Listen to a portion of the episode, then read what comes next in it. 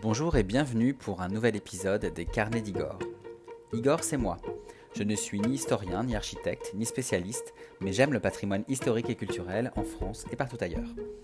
Avec ce podcast, mais aussi avec mon blog et mon compte Instagram dédié, je souhaite partager avec vous les visites de ces lieux d'histoire et de culture qui m'ont marqué. Un point de vue subjectif qui, je l'espère, vous donnera envie de me suivre et de faire comme moi. Alors, sans plus attendre, embarquez avec moi pour une nouvelle découverte. C'est parti. Une fois n'est pas coutume, je vous partage aujourd'hui une de mes nombreuses visites à Versailles. Versailles, un de mes lieux favoris. Euh, de Versailles, vous connaissez bien sûr le château. Ce château euh, voulu et construit par Louis XIV. Euh, ce château symbole de la puissance de la France au XVIIe et au XVIIIe siècle. le château de Versailles est effectivement une vitrine, une vraie, véritable vitrine des meilleurs savoir-faire du, pays, hein, savoir-faire artisanaux, traditionnels ou innovants, des savoir-faire culturels, artistiques. Pour euh, rappel, la construction du palais commence en 1661 sur euh, les bases du relais de chasse du père de Louis XIV, donc le, roi Louis XIII. Euh, le palais de Versailles accueille la cour dès 1668, puis ensuite tous les successeurs du roi Soleil jusqu'à la révolution de 1789, donc Louis XV, Louis XVI et bien sûr Marie-Antoinette. Alors je vous invite fortement à, visiter le château de Versailles, hein, si ce n'est déjà fait. Mais je vous invite aussi à y retourner régulièrement parce que chaque visite offre son lot de surprises. Euh, pour la petite histoire, euh, il y a quelques mois, quand je suis retourné à Versailles, euh, l'Opéra Royal était ouvert et j'ai pu le visiter. il est rarement ouvert. Je ne sais pas pourquoi cette fois il y était. En tout cas, voilà, c'est une des surprises qu'on peut avoir en visitant Versailles, c'est que des pièces comme ça peuvent se réouvrir de manière inattendue. Donc le château de Versailles, je vous invite à, vous y rendre, mais selon moi, vous auriez tort de vous en contenter. En fait, le domaine de Versailles s'explore au-delà du, château. Euh, il s'explore à travers les jardins à la française et les bosquets, imaginés par André Le Nôtre. Euh, il s'explore au travers euh, du Grand Trianon, vous savez, ce palais de marbre à l'italienne, lieu de vie plus intime et familial de Louis XIV. il s'explore au, au, Petit Trianon aussi. Donc le Petit Trianon, c'est ce château construit par l'architecte Gabriel pour Louis XV, euh, il a été construit de 1763 à 1768 à la demande de la favorite et confidente de Louis XV, Madame de Pompadour. Alors Madame de Pompadour malheureusement ne pourra pas y habiter ni en profiter puisqu'elle décédera en 1764 donc euh, avant la fin de, la construction du Petit Trianon. C'est la maîtresse euh, suivante qui va en profiter. La première occupante du Petit Trianon est la comtesse du Barry, donc la célèbre dernière maîtresse de Louis XV. Euh, et puis, euh, la dernière occupante euh, du petit Trianon avant la Révolution, c'est Marie-Antoinette. Marie-Antoinette qui en a fait un emblème. elle se le voit offrir par Louis XVI en 1774 et elle apprécie fortement ce lieu où elle peut vivre de manière plus libre, loin de, l'étiquette de la cour de Versailles et entourée de ses proches amis ou de ses intimes. Et puis il y a un lieu euh, que j'aime beaucoup à Versailles, qui se trouve vraiment au, fond du, du, domaine, c'est le hameau de la Reine. Alors ce hameau de la Reine, c'est un village artificiel inspiré des villages normands du XVIIIe siècle. Euh, c'est un village où Marie-Antoinette aimait venir pour euh, s'éloigner aussi des, contraintes de la cour, un peu à l'image de ce qu'elle pouvait faire au Petit Trianon. Et aujourd'hui, c'est ce, lieu-là, le hameau de la Reine, que j'aimerais vous faire découvrir. Euh, en effet, il y a quelques jours, j'ai pu le visiter de manière plus privée avec une guide. Euh, alors vous me direz évidemment, le domaine du hameau est ouvert à tous, hein. on peut s'y promener librement euh, tout au long de l'année, mais en souscrivant à la visite guidée, vous pourrez explorer les bâtiments qu'il compose et découvrir des espaces habituellement fermés au public. Et ça, c'est une sensation, vous verrez, quand je vous raconterai, j'espère que je vais pouvoir vous faire ressentir tout ça, mais c'est une, sensation assez excitante que de visiter des lieux qui sont habituellement fermés. Euh, petit point pratique, euh, cette visite donc euh, privée en fait s'ajoute à la visite plus traditionnelle du château. Vous savez, vous avez un billet qui vous permet d'aller dans le château de Versailles et plus, plus largement dans le domaine de Versailles, les jardins, les, domaines de Trianon. mais vous pouvez aussi vous inscrire à tout un panel de visites guidées plus privées qui sont proposées par le château sur, le, sur la billetterie en ligne. ces visites sont prévues pour un groupe de 20 personnes maximum et chacune d'entre elles vous propose un parcours thématique pour découvrir plus en détail la vie de Versailles et ses coulisses. Donc n'hésitez pas, quand vous êtes, vous êtes de passage à, Versailles, à vous inscrire à l'une ou plusieurs de ces visites parce que ça vaut vraiment le, coup. En tout cas, je vais essayer de vous faire découvrir ça puisque nous allons maintenant nous diriger vers le hameau de la Reine. Alors, avant de commencer la visite, euh, j'aimerais vous faire un point sur l'histoire du hameau de la Reine et vous en rappeler les principales caractéristiques. Donc, c'est en 1783 que Marie-Antoinette commande son hameau. Euh, il est situé à quelques minutes euh, de marche du Petit Trianon, où elle aime séjourner, loin de la cour, sans protocole et entourée de ses amis, comme je vous l'expliquais précédemment. ce village, donc ce hameau de la Reine, comprend à l'époque une douzaine de bâtiments, euh, une douzaine de maisonnettes au toit de chaume qui sont inspirées des fermes normandes du XVIIIe siècle. Euh, une inspiration insufflée par le peintre Hubert Robert, mais aussi certainement par le souvenir de Marie-Antoinette elle-même, car en effet, euh, en arrivant d'Autriche pour épouser le dauphin de France, elle traverse des villages aux inspirations normandes qui l'ont marquée et qui ont dû alimenter son imaginaire. Pour réaliser son village de rêve, euh, la reine fait appel à son architecte favori, Richard Mick, qui achève le domaine en 1786. Alors, ce retour à la nature, euh, l'idée de, prôner l'aménagement d'espaces plus rustiques est courant cette fin de XVIIIe siècle. Euh, Marie-Antoinette a certainement vu de tels bâtiments inspirés de, la campagne, chez ses beaux-frères notamment, ou chez d'autres amis. Euh, Marie-Antoinette est aussi une adepte de Jean-Jacques Rousseau. Euh, Jean-Jacques Rousseau, qui, vous le savez, loue ce retour de, l'homme à la nature. Euh, et dans cette optique-là, le hameau a été en partie imaginé pour éduquer les enfants royaux. En fait, c'est un peu une ferme pédagogique et écologique avant l'heure, si vous voulez. le hameau de la Reine, donc je vous disais, se compose donc d'une dizaine de, maisons qui, elles, gravitent autour d'un lac artificiel dédié à la pêche. Euh, d'ailleurs, lors de la mise en, eau du lac, on y a introduit euh, quelques milliers de carpes et de centaines de, brochets afin de garantir une production suffisante de poissons à consommer. Car oui, euh, le hameau n'est pas uniquement un lieu de, plaisir et de jeu, c'est avant tout une, véritable exploitation agricole qui alimente en partie le château. En effet, on y trouve une ferme qui est exploitée par des fermiers originaires de Touraine, on y trouve des champs, un potager, des élevages de porcs, de moutons, de poules, de, vaches. Euh, on y trouve également une laiterie de préparation et une laiterie de propreté. On y trouve une grange, un moulin, un colombier ou encore une pêcherie située au bord du lac et surmontée de la célèbre tour dite de Marlborough. Euh, cette tour de Marlborough euh, s'appelle ainsi en référence à la chanson que vous connaissez tous, la chanson populaire Marlborough s'en va en guerre, que chantait la nourrice du dauphin. Euh, une tour d'où euh, d'où l'on dominait le, hameau, bien sûr, et où l'on pouvait voir euh, Petit Trianon et même jusqu'au château de Versailles lui-même.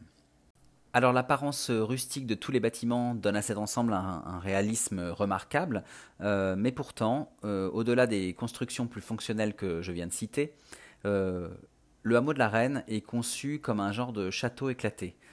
chaque bâtiment euh, s'il est d'aspect euh, assez simple en, extérieur, n'en est pas moins euh, richement meublé et décoré dès qu'on pénètre à l'intérieur. Vous avez par exemple la maison de la reine, ce lieu central du, hameau qui possède une salle à manger, une salle de billard, une chambre. Vous avez une salle de bal dans la grange. Vous avez une maisonnette qui sert de boudoir. Vous avez une autre maisonnette qui sert de réchauffoir pour permettre aux cuisiniers de la reine de, proposer des mets les plus, les mets les plus exquis. Vous avez une maison de garde. Donc en fait, vous avez euh, repris euh, sous forme de, bâtiments séparés et éclatés euh, toutes ces pièces qui peuvent composer une maison royale. il ne manque bien sûr ici qu'une chapelle pour finaliser justement ce château, cette, maison royale. mais Richard Mick avait tout pensé puisque la perspective qu'il a aménagée dans le, domaine du, hameau de la Reine permet d'apercevoir le clocher du village voisin de Saint-Antoine, donc vraiment la boucle est bouclée, et on a un village euh, royal complet. Alors, à la Révolution, le hameau est abandonné et euh, sera en partie détruit. C'est Napoléon Ier qui en lance la première euh, restauration en 1810. En effet, après son divorce avec Joséphine, il se remarie avec l'impératrice Marie-Louise, qui n'est autre que la nièce de Marie-Antoinette, et il choisit d'offrir à sa jeune épouse le hameau de la Reine. Alors si certains bâtiments comme la laiterie de préparation ou la grange qui servait de salle de bal n'ont pu être rénovés et ont dû être détruits, Napoléon réussit à donner une seconde vie à ce village, ce hameau de la reine si cher à Marie-Antoinette. Malheureusement, Marie-Louise y sera bien moins attachée et elle ne s'y rendra que de très peu de fois. Voilà, maintenant vous en savez un peu plus sur l'histoire du hameau de la Reine. Euh, je vais maintenant vous inviter à me suivre dans la visite de ces principaux espaces. Mais avant ça, petit point anecdote, car vous savez que j'aime les anecdotes. Est-ce que vous saviez que Walt Disney était venu visiter le hameau de la Reine? Et on raconte même que c'est ici qu'il aurait trouvé l'inspiration pour la maison au toit de chaume des sept nains. Vous savez, cette maison qui accueille euh, Blanche-Neige dans, le film du même nom. Voilà, c'était la petite euh, anecdote ludique. Et maintenant, commençons la visite. Alors le point de rendez-vous de la visite se fait devant le Petit Trianon et euh, nous traversons euh, les jardins anglo-chinois avec notre guide euh, pour rejoindre le hameau de la Reine. Alors, qu'est-ce qu'un jardin anglo-chinois? Par opposition au jardin à la française, très construit, très régulier symétrique, typiquement les jardins d'André Le Nôtre, vous savez que le jardin à l'anglaise, lui, donne l'impression que la nature reprend ses droits, que la maîtrise n'est plus la règle. Alors bien entendu, dans le jardin à l'anglaise, tout est calculé. Les arbres et les végétaux sont plantés de telle manière à apporter une sensation de liberté, tout en proposant des jeux de couleurs et de textures dignes des plus belles peintures. Petit, euh, petite anecdote, petit point anecdote de nouveau, euh, puisque nous parlions des jardins à l'anglaise. Est-ce que vous saviez que, euh, notamment autour du petit Trianon, dans le jardin à, l'anglaise, les arbres étaient choisis aussi pour leur couleur et pour leur période de floraison ou d'effeuillage euh, par exemple, euh, pour donner euh, une, tonalité, une profondeur au, jardin, les couleurs des arbres sont sélectionnées pour s'échelonner du vert plus clair en avant au vert plus foncé à l'arrière, une véritable, pour donner une véritable construction picturale au jardin. Revenons au, jardin anglo-chinois, puisque je parle de, là j'ai parlé pour l'instant du jardin à l'anglaise, mais en fait là on parle de jardin anglo-chinois. En fait, on l'appelle comme ça parce qu'il est agrémenté de petites constructions euh, qui ponctuent la promenade du visiteur.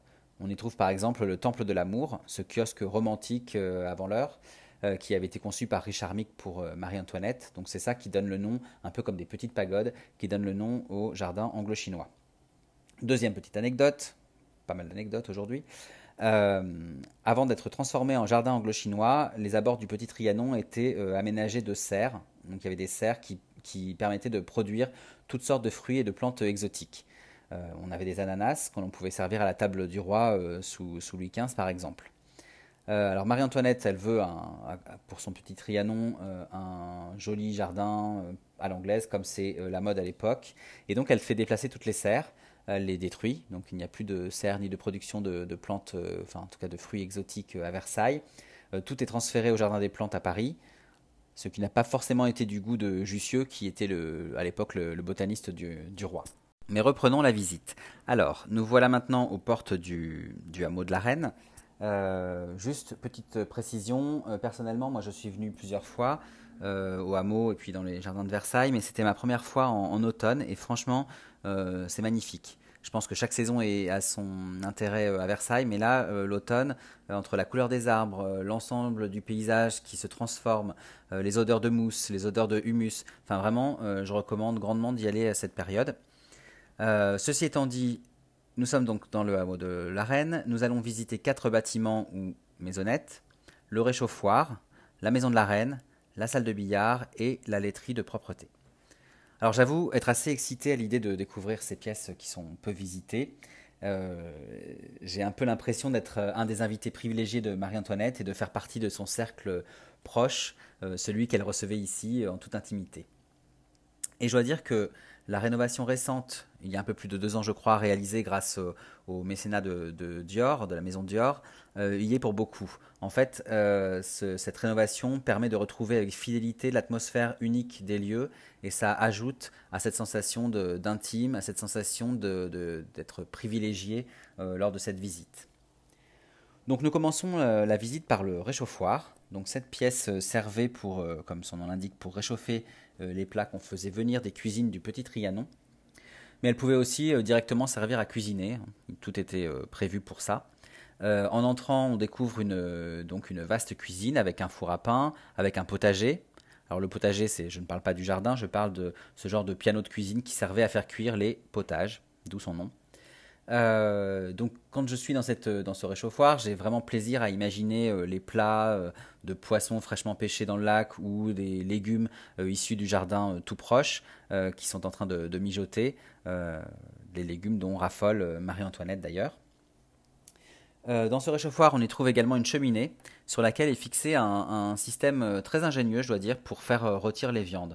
En fait, la, broche est fixée donc euh, devant, la, cheminée, elle est fixée à un jeu de poulies au bout duquel euh, des poids permettent, selon les réglages qu'on choisit, euh, de faire tourner la pièce de viande ou de poisson à une vitesse donnée pour un temps donné. pour mieux visualiser l'ensemble, je mettrai des photos sur le blog, mais le tout ressemble au fonctionnement des, horloges et des pendules anciennes, vous savez, dont la, mécanique dépend d'un système de lest et de poids.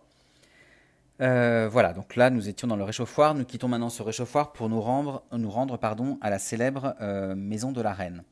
Alors, je dois dire que c'était euh, le bâtiment qui m'intéressait le plus et j'avais vraiment hâte de cette partie de la visite parce qu'à chaque fois que je suis venu au, hameau de la reine, j'ai été très intrigué par, par cette maison et très déçu aussi de ne pouvoir y pénétrer et même si j'ai essayé de regarder par les fenêtres, j'y voyais pas grand-chose. cet édifice, c'est le plus grand du hameau. Il se compose de deux bâtiments distincts, reliés par une galerie en bois euh, décorée de pots de fleurs en faïence bleue et blanche, euh, des pots de fleurs sur lesquels euh, on retrouve le chiffre de Marie-Antoinette, hein, son M et un grand M et un grand A entrelacés. donc nous commençons par le bâtiment de droite, qui est la maison de la reine en elle-même. Et la première pièce que nous découvrons au rez-de-chaussée, c'est la salle à manger. Donc avant toute chose, il faut savoir que cette maison a été réhabilitée dans sa configuration la plus récente, celle réalisée par Napoléon pour Marie-Louise, euh, parce que euh, effectivement seulement quatre chaises du mobilier de Marie-Antoinette avaient été retrouvées, alors que euh, le mobilier de Marie-Louise était plus facile à rassembler, puisqu'il était réparti entre le mobilier national, le château de Versailles et même le palais de l'Élysée. Ceci étant dit, seulement 15 années séparent Marie-Antoinette de Marie-Louise, donc, euh, même si euh, la peinture des murs, euh, qui est dans les tons de marron clair ou de mastic, est typique du Premier Empire, le mobilier en acajou, lui, est très similaire de ce qu'on pouvait trouver chez Marie-Antoinette. D'ailleurs, quand on regarde les quatre chaises qui restent de Marie-Antoinette et les chaises de Marie-Louise, ce sont quasiment les mêmes. Napoléon s'était certainement inspiré de Marie-Antoinette pour, pour loger cette maison. donc au sol, nous avons un carrelage blanc et noir qui est d'origine. Euh, les rideaux en coton blanc euh, sont typiques euh, également des goûts de Napoléon et ils entourent des fenêtres dont les voilages évitent les regards indiscrets et évitent mon regard quand j'avais essayé de regarder par la fenêtre évidemment. alors à propos des fenêtres, c'est d'ailleurs intéressant de voir que d'extérieur ce sont des vitraux à petits carreaux, très petits, alors qu'à l'intérieur les doubles fenêtres sont immenses et dignes de grands châteaux royaux. on retrouve donc toujours cette ambivalence entre le rustique externe et la richesse intérieure. De la salle à manger, on aperçoit le cabinet de jeu, mais lui, il est inaccessible aux visiteurs, donc je ne pourrais pas vous en dire plus. Euh, nous poursuivons la visite euh, à l'étage et nous découvrons le grand salon. Alors, je dois avouer que la sensation d'évoluer dans ce lieu d'intimité est très très particulière. En fait, on se sentirait presque chez soi, euh, prêt à recevoir la reine d'ailleurs. Alors, la couleur dominante de ce salon, c'est le jaune. On le retrouve sur les toiles euh, des murs, hein, qui sont en soie euh, peinte à la main, avec dessus des paysages et des motifs euh, antiques. on le retrouve aussi, ce jaune, sur le velours de soie du mobilier, au style très Premier Empire pour le coup. pourquoi des motifs antiques? En fait, il faut savoir qu'au XVIIIe siècle, on, a redécouvert les lieux de Pompéi et Herculanum en Italie, ce qui a lancé une mode d'un retour à, l'antique, d'où ces décors si particuliers et si chers aussi à Marie-Antoinette. Euh, ce grand salon, c'est aussi euh, là qu'étaient organisés euh, souvent des concerts pour Marie-Antoinette et ses invités. À ce propos, petit point anecdote, ça faisait longtemps. Est-ce que vous saviez que dans cette pièce où on organisait des, des, concerts, il n'y avait aucun instrument fixe? En fait, quand un concert était prévu, il fallait transporter les clavecins et autres harpes depuis le petit Trianon jusqu'à la maison de la reine. Ça, on le faisait parfois plusieurs fois par jour, et je dois dire que je n'étais pas là, mais a priori, ce n'était pas toujours facile à faire euh, de transporter ces gros instruments à travers les jardins de Versailles. Euh, nous sortons maintenant du grand salon et nous empruntons la galerie de bois extérieure. De là, je dois dire que la vue sur le lac et la tour de Marlborough est magnifique. Surtout, comme je vous l'ai dit tout à l'heure, en cette période d'automne avec ses, feuilles orangées. Sur cette galerie, en fait, nous avons accès à, deux fenêtres qui nous permettent de, qui nous permettent, pardon, d'observer la, chambre de la maison. en fait, on ne peut pas y rentrer. Il faut savoir que Marie-Antoinette ne dormait jamais au hameau, elle dormait, elle rentrait toujours à, Trianon quand elle passait sa, journée au, hameau. Mais elle y avait une chambre avec un très très beau lit en citronnier, euh, recouvert d'une soie euh, vert d'eau, euh, un lit pour pouvoir s'y reposer évidemment, si elle avait besoin dans la journée. ensuite, nous redescendons par les escaliers extérieurs et nous regagnons la partie gauche de la maison de la reine où se trouve la salle de billard. Alors nous y découvrons un billard assez impressionnant par sa taille. Il est immense. En fait, il s'agit d'un des billards de Louis XVI, euh, mais celui du hameau devait être similaire apparemment puisqu'il rentre parfaitement dans cette, dans cette salle. Car oui, deuxième, enfin deuxième, nouvelle petite anecdote, pardon. Est-ce que vous saviez que la taille d'un billard dépendait de la taille de sa pièce de destination? En effet, quand vous aviez des grandes pièces, vous avez des grands billards et des billards parfois surdimensionnés, et puis les plus petites pièces, euh, comme dans les appartements privés de, la reine au château de Versailles, vous aviez des billards beaucoup plus euh, adaptés. Maintenant, euh, nous quittons la maison de la reine pour nous rendre à la laiterie de propreté. Alors, on ne sait pas trop pourquoi, on ne peut pas trop expliquer ce nom en fait, hein, de laiterie de propreté. Mais en tout cas, c'est là que Marie-Antoinette venait déguster le lait et les crèmes et tous les produits faits à partir de la traite de ses vaches. Pour moi, cette pièce, c'est l'une des plus belles du hameau. Euh, je la trouve vraiment magnifique, elle est toute en marbre. Elle évoque les décors romains, euh, avec un plafond notamment en trompe-l'œil qui rappelle celui du, Panthéon à Rome. Euh, il y a tout un système d'écoulement d'eau et de fontaines qui permettait de garder la salle fraîche en toute saison. et d'ailleurs, en parlant des fontaines, les quatre fontaines qui sont, qui sont aux quatre coins de la pièce sont justement magnifiques. elles sont en forme de coquille Saint-Jacques, elles sont surmontées de robinets euh, à tête de mouton doré et euh, leurs pieds représentent des, dauphins entrelacés. Donc on est vraiment dans une, dans une idée de, d'eau, de, fraîcheur. Euh, la grande table de marbre qui se trouve au milieu, alors elle date aujourd'hui de, 1810. Elle reprend le chiffre même de Marie-Louise, avec alors Marie-Louise qui, comme chiffre, n'a pas un M et un L, mais n'a qu'un seul L, car Napoléon l'appelait Louise, en fait. Donc voilà, donc cette table date de Marie-Louise, mais a priori celle de, celle de Marie-Antoinette euh, était euh, très semblable. Et puis au fond de la laiterie, euh, on accède à la pêcherie, cette petite pièce assez simple qui donne directement sur le lac et ouvre sur l'embarcadère tout en dessous de la, tour de Marlborough. Voilà, donc la visite guidée du hameau de la Reine s'achève par cette magnifique laiterie. Euh, évidemment, libre à vous ensuite de vous y balader dans, ce hameau et d'aller sympathiser avec les animaux de la ferme qui sont encore présents. Euh, et puis d'aller voir toutes les autres, euh, toutes les autres bâtisses. en effet, je dis qu'il y a encore des, animaux parce que la ferme du hameau, et je trouve ça très intéressant, est aujourd'hui gérée par une association. Elle est gérée par la Fondation Assistance aux animaux. Et en fait, tous les pensionnaires de la ferme sont issus de sauvetage, en fait, des animaux qui étaient maltraités ou qui étaient, qui étaient mal nourris.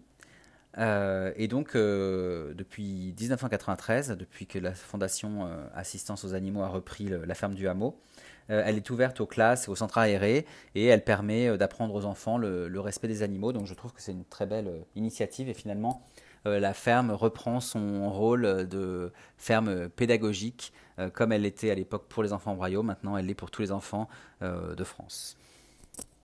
Alors, passons au plus et au moins de cette visite. Donc, euh, ce que j'ai euh, vraiment apprécié et beaucoup aimé dans cette visite, euh, je vous l'ai déjà dit plusieurs fois, c'est cette possibilité d'accéder à des espaces habituellement fermés au public. je trouve que la sensation de découvrir des lieux pour la première fois, surtout dans des espaces comme ça ou des, lieux historiques où se sont passées des choses incroyables, où, des personnages illustres ont vécu, je trouve que cette sensation-là est vraiment exaltante. J'ai un peu l'impression d'être pas un archéologue qui découvre un, lieu, mais, presque. Euh, j'ai l'impression d'être vraiment dans ce côté privilégié et intime euh, avec les personnages euh, historiques. ça, c'est vraiment le point important et c'est ce point qu'on retrouve et que j'apprécie dans les visites guidées plus privées qu'on peut trouver à Versailles. Le deuxième point, je vous en ai parlé aussi, c'est que les pièces ont toutes été rénovées de manière remarquable Et en fait, ce mobilier parfaitement reconstitué rend la visite très vivante. En fait, ça permet vraiment de se plonger immédiatement dans l'histoire du lieu et ça, euh, c'est pas toujours évident dans les, lieux historiques de retrouver euh, évidemment des, mobiliers, de, que tout soit, euh, que l'atmosphère soit bien rendue. Et là, franchement, elle l'est, donc, un très bon point. Et puis, troisième point, le guide était vraiment très bien. Je n'ai pas vu le temps passer. J'aurais aimé que ça dure un peu plus longtemps même. Donc ça, c'est toujours positif quand on ne s'ennuie pas. le point négatif, mon seul regret, on va dire, parce que vraiment j'ai apprécié cette visite, c'est que j'aurais aimé, euh, visiter plus de lieux. C'est-à-dire que le boudoir là est en rénovation, donc euh, j'imagine que bientôt on pourra revenir et le, visiter, donc ça je, serai là. Euh, mais par exemple le moulin, j'aurais aimé le visiter. j'imagine que ça va être intéressant. J'aurais aimé monter dans la tour de Marlborough. j'aurais aimé voir cette vue justement qui part du, du, hameau pour aller vers le petit Trianon et jusqu'au château de Versailles. Euh, voilà. Alors après, est-ce que ces différents espaces vont être euh, rénovés et euh, à terme visitables? Je, ne sais pas. Voilà, donc c'est ainsi que s'achève ce numéro consacré au hameau de la Reine à Versailles. je vous remercie de m'avoir écouté. Je vous donne évidemment rendez-vous pour un prochain numéro des carnets d'Igor. En attendant, vous pouvez retrouver toutes ces informations, les informations pratiques, retrouver le récit de cette visite avec des photos, euh, sur mon blog et puis euh, des photos et des vidéos également sur mon compte Instagram. Donc euh, je vous dis à très bientôt et je vous remercie.